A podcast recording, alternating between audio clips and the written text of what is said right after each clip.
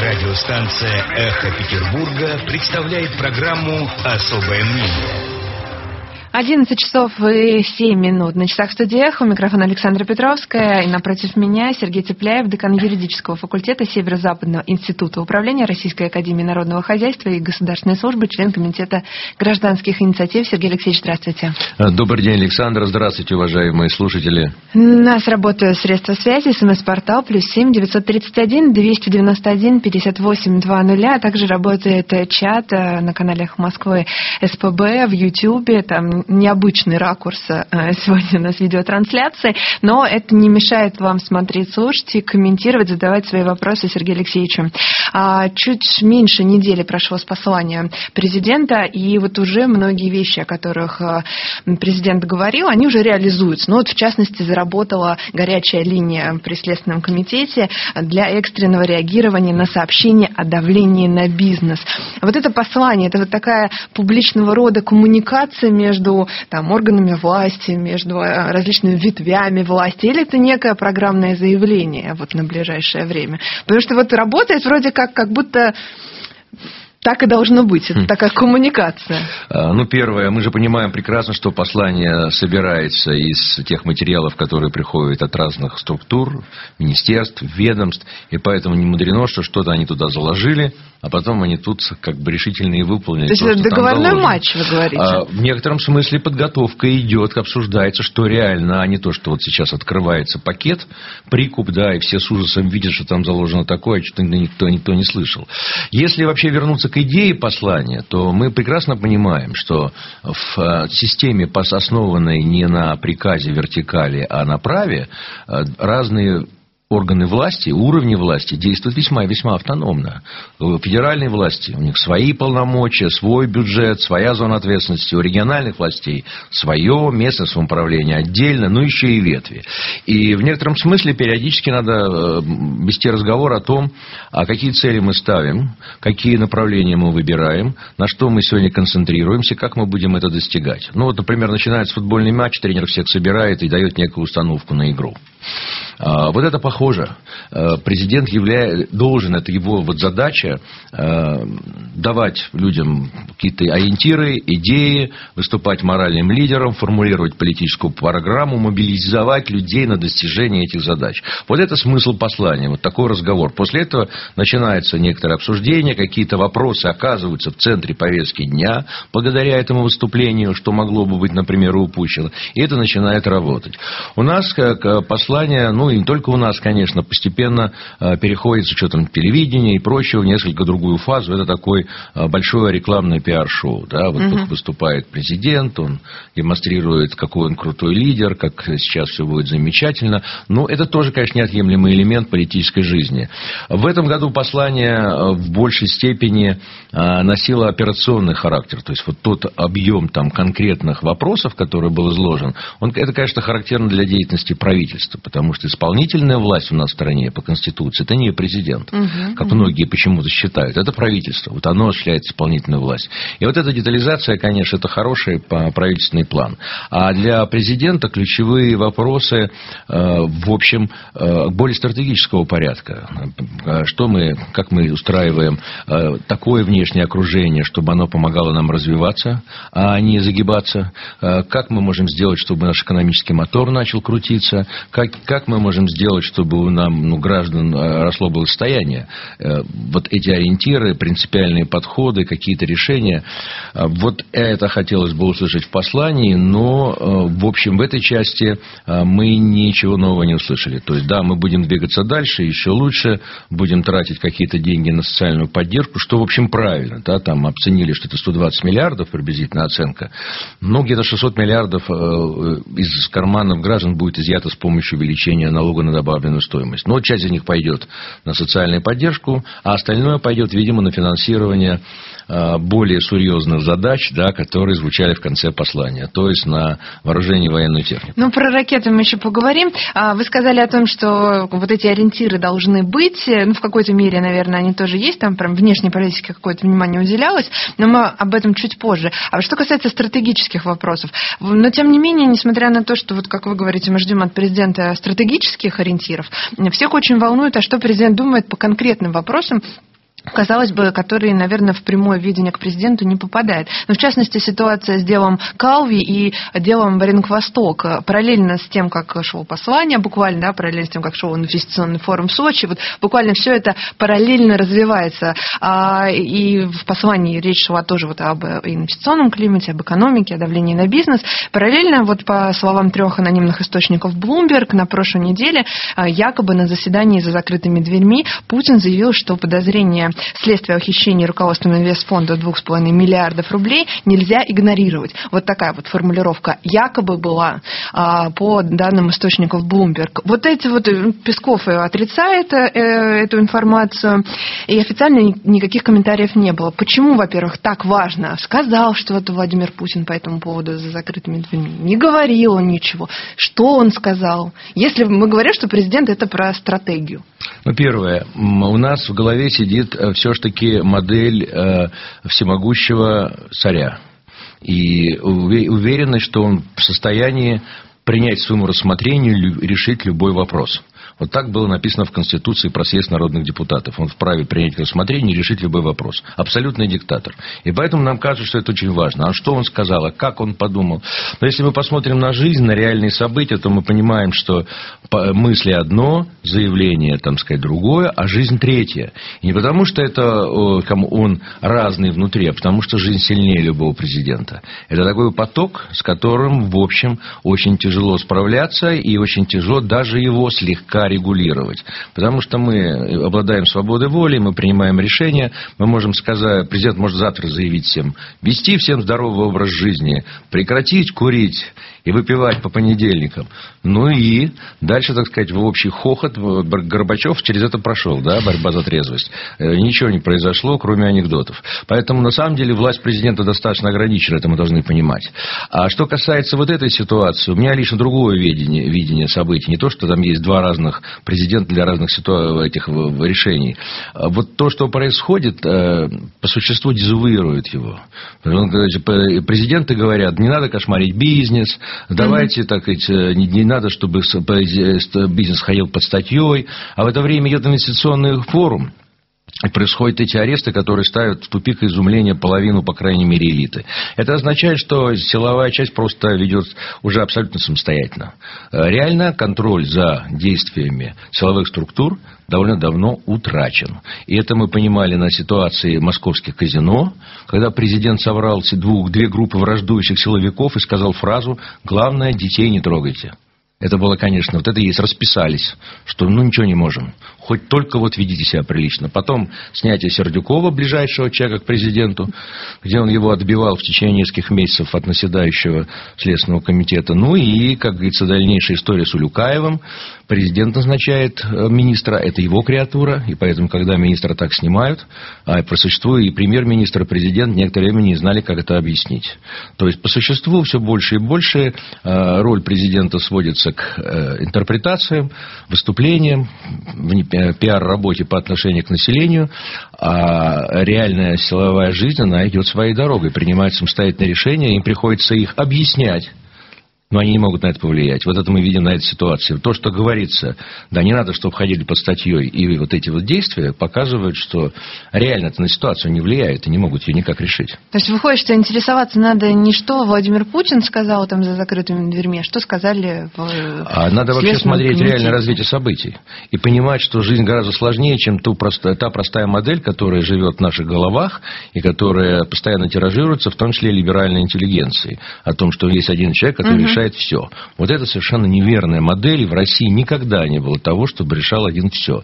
Вот возвращаясь к тем дискуссиям, которые сегодня были с утра, в частности, воспоминания руководителя секретариата Брежнева, которые рассказывают о том, что Брежнев практически приезжал, на некоторое время работал, хотел уйти в отставку, его не отпустили.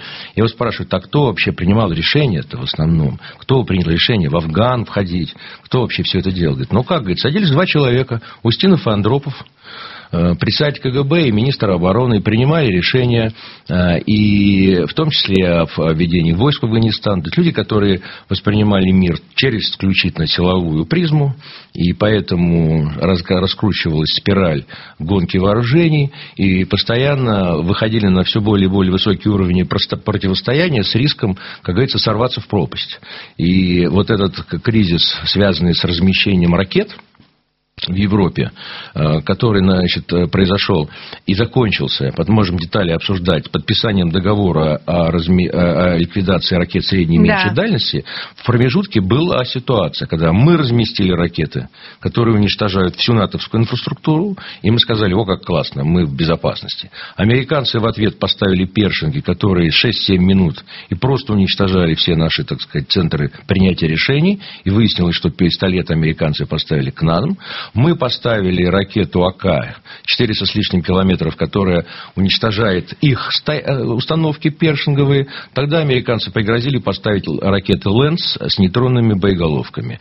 Реакция силового блока во время Андропова — выдвинуть подводные лодки к берегам Соединенных Штатов. Что и было проделано. Все, ситуация взведенных пистолетов. Известная история, когда сработала ложная тревога, и там пытался командир осуществить пуск, и там реальная фамилия офицера известна, который, в общем, сохранил самообладание и воспрепятствовал подобным действиям. Все находится на волоске.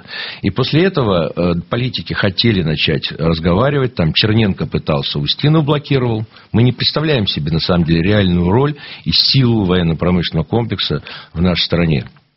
И только вот уже во времена Горбачева мы смогли провести эти переговоры, после серьезного смены людей, серьезной перебалансировки различных наших структур, и убрать эти ракеты и очень сильно вздохнуть спокойно. То есть вот угроза буквально, что ядерная война за поворотом, она отошла. И я сейчас вот как раз поднимаю старые бумаги, там, в том числе архивные записки, которые готовились к разным переговорам, поскольку я входил в Комитет по обороне и государственной безопасности, это открытые бумаги, но тем не менее. Я могу сказать, что позиция такая, что вот сейчас резко возникают возможности договориться о том, договориться о сём, противостояние смягчилось, высвободили средства, и это было ощущение, что мы справились с этой угрозой. И вот на тех переговорах, на которые мне приходилось бывать, всегда были две точки зрения. Точка зрения МИДа и точка зрения Министерства обороны. И это понятно, это люди, выросшие в разных вообще философиях, в разных культурах. Министерство обороны и прочие силовики видят угрозы, и они ищут их, и ищут варианты их парирования силовыми способами. МИДовцы обязаны искать варианты договоренностей, варианты, как можно ограничить что-то, и как найти, в общем, взаимоприемлемый диалог. И вот эта борьба, она сопровождала постоянно любые переговоры. Записка оттуда, записка отсюда. И политическое руководство, в лице того же Горбачева, было вынуждено балансировать. И когда он в какие-то моменты, конечно, больше шел по линии, которую предлагали МИДовцы, это вызывало очень сильную и, я бы сказал, злобную реакцию со стороны представителей военного истеблишмента. Сергей Алексеевич, сегодня это чья эпоха? МИДовцев? Нет, сегодня эпоха силовая. Вот. И я хочу процитировать, как раз привез цитату нашего страшного врага, Дуайта Эйзенхауэра, американского президента. Он был военный, и он первый, который предупредил об опасности военно-промышленного комплекса, который может взять власть. Вот что он пишет. Проблема заключается в том, чтобы достичь необходимой военной мощи, не допуская излишнего перенапряжения экономики. Наращивать военную мощь без учета экономических возможностей значит защищаться от одной напасти, вызывая другую. И вот, возвращаясь к истории Советского Союза, мы в значительной степени вернулись на его рельсы. Мы знаем, чем это закончилось. Вот если мы не верим себе, не верим Западу, Китай проводил очень большое исследование, почему распался Советский Союз. Потому что для них это принципиально. Они не хотят повторения. У них тоже коммунистическая власть. Две основных позиции были заявлены. Первая. Безумный акцент чрезмерный акцент на военные блоки. на военном щите, и второе, невероятное количество денег, потраченное на поддержку союзников. Вот то, что происходит, да, мы денег этим даем, тем, нам кажется, что надо самое главное, нам быть главными, ну и финансирование военного комплекса чрезмерное, которое не выдержит экономика. Причем это понимал даже высший истеблишмент, но не могли уже остановить и развернуть. Вот книга известная секретаря ЦК КПСС Фалина, и он был, конечно, руководителем международного отдела. Он пишет, что один танк – это сельская школа, один стратегический бомбардировщик – это госпиталь, а один дивизион ракет – это университет. Одна атомная подводная лодка с баллистическими ракетами типа «Тайфун» – это годовая программа жилищного строительства города Москвы. Сергей Алексеевич, и страна просто истончилась. И после этого экономика не выдержала и лопнула. И вот сейчас, вот возвращаясь к этой теме, вот, которая сегодня была с утра, да, кто развалил Советский Союз, мы должны хорошо помнить, что как раз Горбачев-то пытался его сохранить. Он подготовил под подписанию договор о Союзе суверенных государств, которые были готовы подписать новый договор, 9 республик, за исключение, включая Украину. А ключевой вопрос – это связка России-Украина. Вот это, есть эта связка, есть Советский Союз. Нет этой связки, нет Советского Союза. Вот. И мы помним, кто выкатил танки. Опять же, тот же самый силовой блок. Они решили решить вопрос с танками. И все побежали от страха. И решение Украинской Рады 24 августа звучит так, что в связи с последними событиями в Москве над украинской государственностью нависла смертельная угроза. В связи с этим выходим из Советского Союза, останавливаем все действия советских законов и объявляем референдум.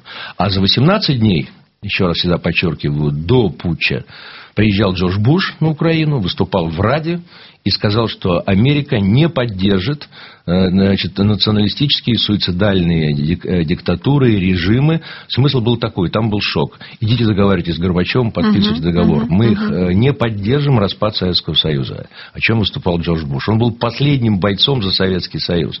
И вот сейчас, если посмотреть, не понимая всех этих деталей, не понимая этих последствий, решая свои опять текущие задачи, у меня такое ощущение, что мы начинаем готовить дальше уже Россию к распаду. Если мы пройдем вот этой дорогой, будем продолжать, то я не знаю, как говорится, в каком варианте. Либо мы остановимся, вот, либо мы дойдем этот путь до конца второй раз. Ну вот как раз к вопросу, в послании там упоминались ракеты, о которых вы сказали, там есть и про новое российское оружие, межконтинентальная баллистическая ракета, сарматы и прочее, и циркон и так далее. Вот если пересчитать это все в больницы, жилищные, коммунальные программы и так далее. Это, конечно, колоссальный совершенно результат, и я могу сказать, что, ну ладно, я побывал 2 раза в Китае, в 5 приблизительно китайских университетах и академии государственной службы. Но кроме зависти и понимания, что нам будет тяжело, это не вызывает ничего. То есть, ну, никакого сравнения, я не знаю, что предъявить. Последняя вещь, которую приходится совсем сжать зубы.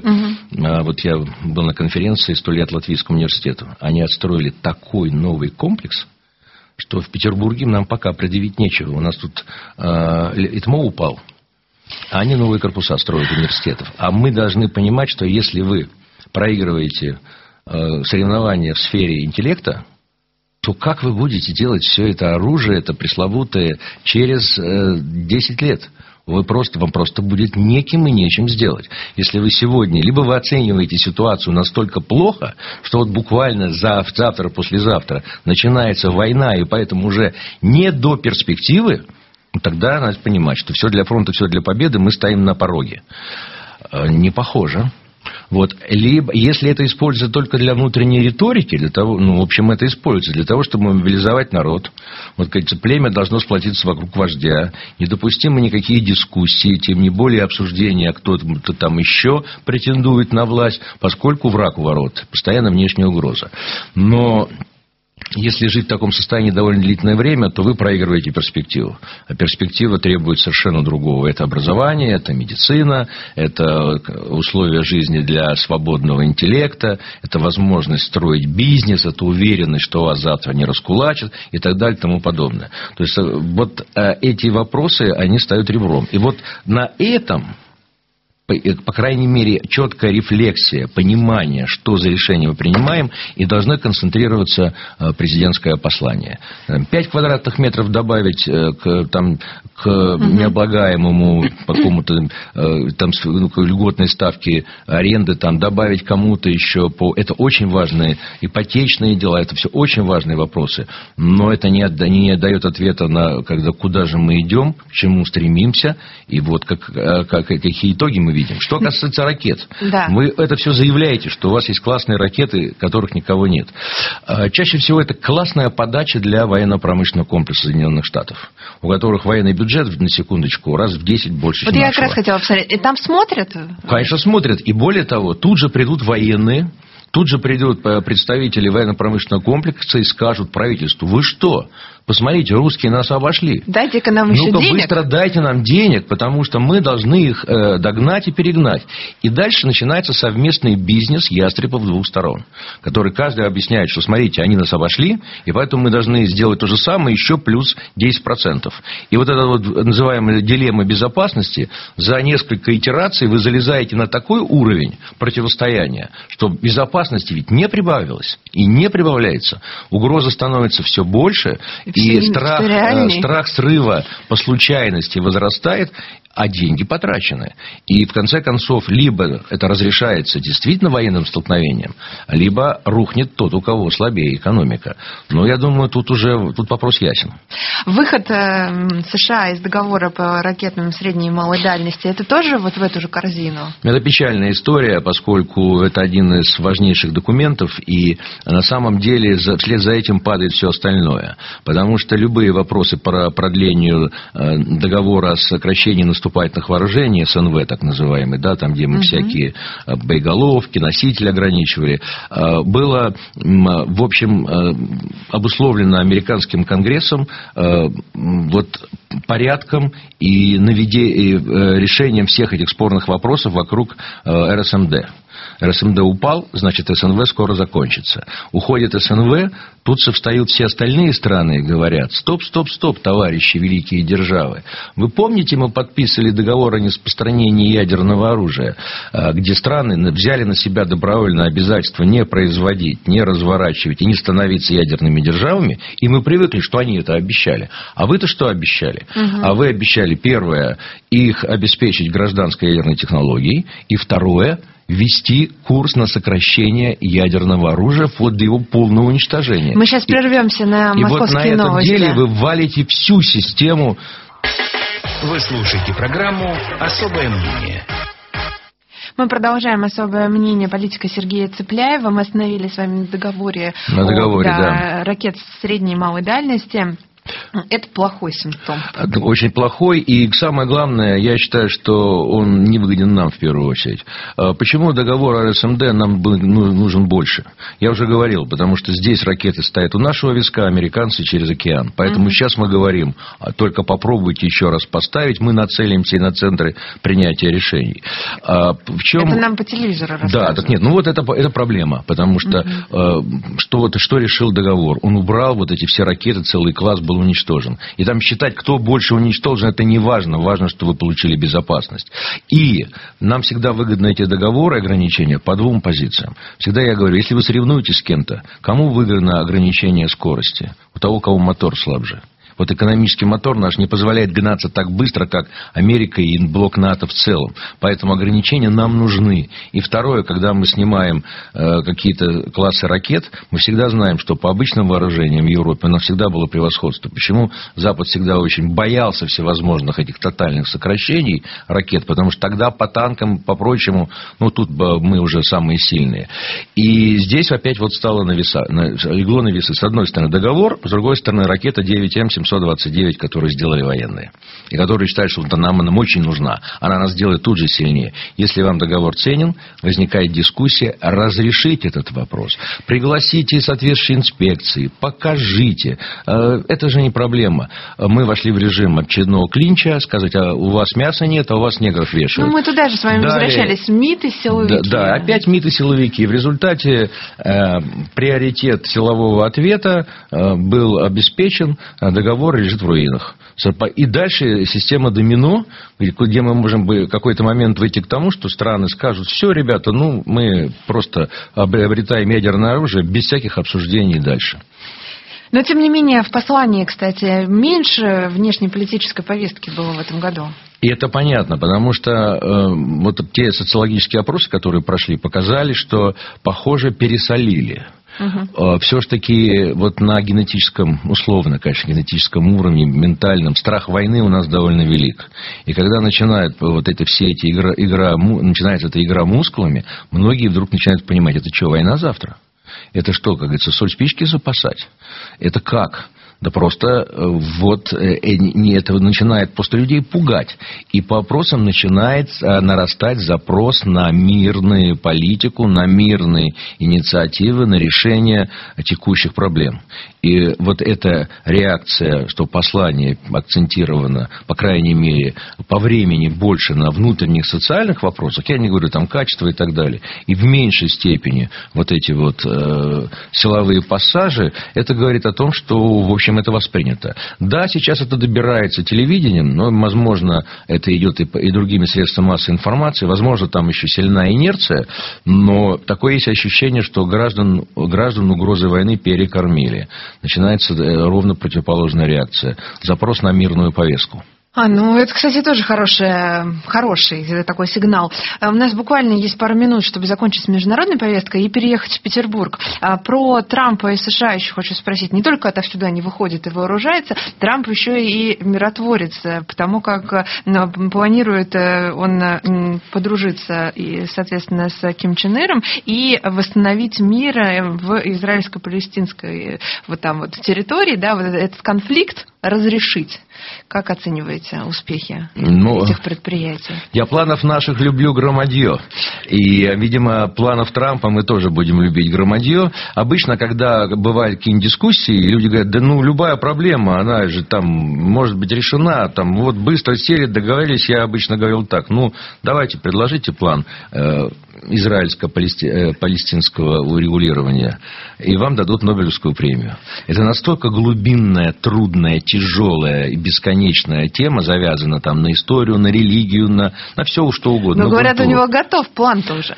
План-то отличная штука, только обычно план начинает рассыпаться после первого шага. Это очень тяжелая задача, и мое мнение, что мы, конечно, не успеем в нашей жизни увидеть, как этот конфликт будет разрешен. Это слишком глубоко, и при обычных Трамповых подходах и с его уровнем дипломатичности, я думаю, это малореально. И, конечно, это очень хорошо, может быть, можно будет продать избирателям на ближайших выборах, что вот он которым такой... Да, к которым он готовится и пытается, так сказать, показать себя большим и крупным специалистом в сфере внешнего регулирования. Вот там инициативы, здесь инициативы. Посмотрим, во что выльется во что-то полезное разговор, диалог с Ким Чен Иром.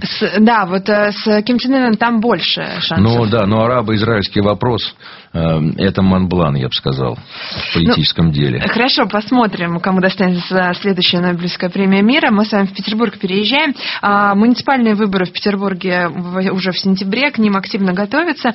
И буквально каждый день появляются какие-то новые сообщения на эту тему. В частности, РБК сообщает о том, что на участие в муниципальных выборах в Петербурге, которые осенью пройдут, заявилось несколько тысяч кандидатов от непарламентской оппозиции. «Единая Россия» готовит больше 1000 молодых кандидатов. Но об этом говорят в том числе и временно исполняющий обязанности губернатора в Петербурге, о том, что нужно искать своих молодых.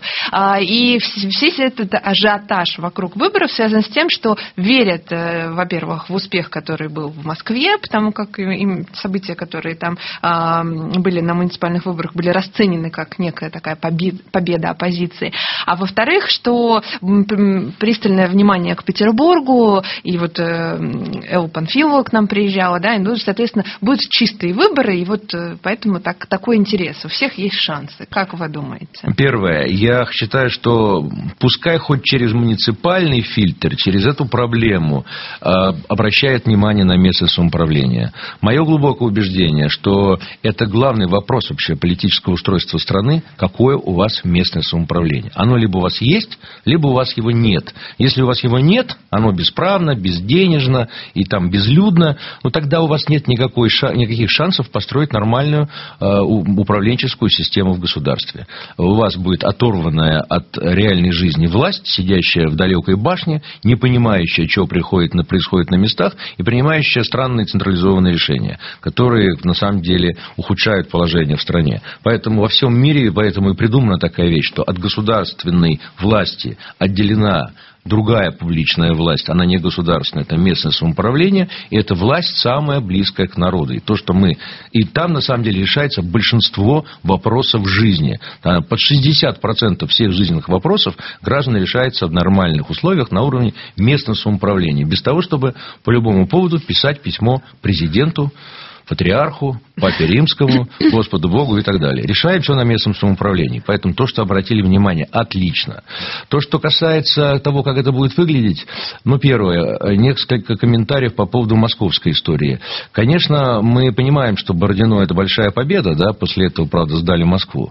Там такая же картина. В 2012 году выборы были, и были последние эти выборы, потеряли, избрали оппозиционных кандидатов еще меньше, чем было раньше.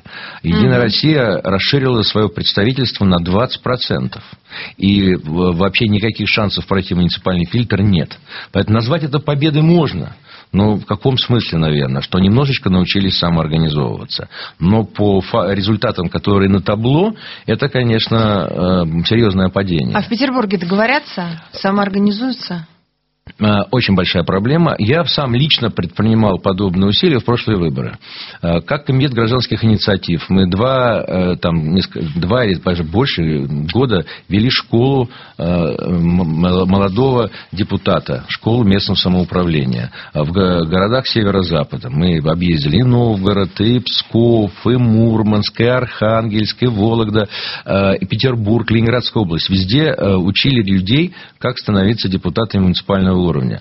И как раз это подходило вот под предыдущие муниципальные выборы.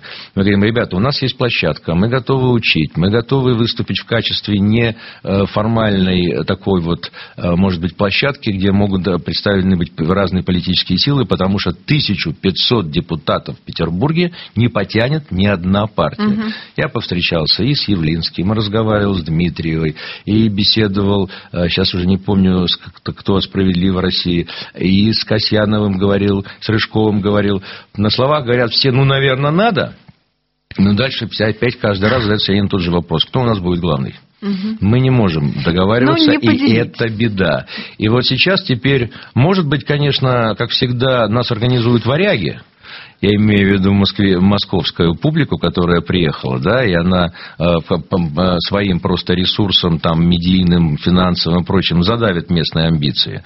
Но в прошлый раз не вышло ничего. То есть, это вы про кого? Про Гудкова с Навальным? Ну да, я это имею в виду. Поэтому, конечно, это будет опять столкновение. У нас в Петербурге всегда шерсть дыбом встает, когда появляются москвичи по любому поводу. Но это непростая задача. Даже на уровне координации и разведения кандидатов начинается выяснение, кто тут у нас главнее в демократическом движении. Сергей Алексеевич, то есть у меня ничего не получилось в итоге всех переговоров. Но из Москвы приехали не только Гудков и Навальный. Начальник управления президента по внутренней политике Андрей Ярин сегодня начнет серию совещаний с главами районов и муниципалитетов, простите, в Петербурге. Об этом пишет «Коммерсант». Каждый из них, то есть из глав районов, должен будет представить собственную стратегию проведения губернаторских муниципальных выборов в городе. Ну, вот, да, это прям... такой план встретиться и обсудить, как будет работать. Вот такой интерес к выборам в Петербурге, в том числе и муниципальным, со стороны Москвы. О чем говорит? Ну, это говорит о том, что, в общем, Петербург является принципиально важным городом. И за колыбелью 3 революций надо присматривать. И внимательно. Все-таки Москва город более состоятельный, более финансово обеспеченный. Там гораздо сильнее развиты имперские настроения традиционно. Петербург это такой вот город, которого всегда начиналась, возможно, оппозиционная буза, в кавычках. Поэтому город требует внимания, а не просто так по остаточному принципу, а что там будет, неважно. Это даже не Приморье. И поэтому, конечно, приезжают. Единственное, хочу заметить, что это, конечно, в некотором смысле не государственное, а партийное мероприятие, поскольку органы местного самоуправления, они не входят в систему органов государственной власти и вообще полностью самостоятельны. И поэтому они не обязаны там предъявлять планы избирательной кампании, согласовывать с администрацией. Вся эта вещь может осуществляться только по линии партийной вертикали. Ну что ж, посмотрим, чем закончится эта история. У меня к вам еще вопрос буквально на минутку. Состоялось 23 февраля празднование праздника в Исаакиевском соборе. Там выступал концертный хор Санкт-Петербурга, различные композиции исполнял. И, среди прочего, в сетях появилось видео с одной из песен о неком ударе, который нанесут там по Вашингтону, какие-то такие слова. Это, в общем, песня не новая, но само по себе вот это выступление в Исаакиевском соборе, хор уважаем. Как вот это все откуда? Это, в общем, изменяет чувство меры, включая даже и творческую интеллигенцию. И это, конечно, серьезная милитаризация сознания. До этого я такие песни о том, как ракета ударит по Вашингтону, увидел в исполнении детей в Северной Корее.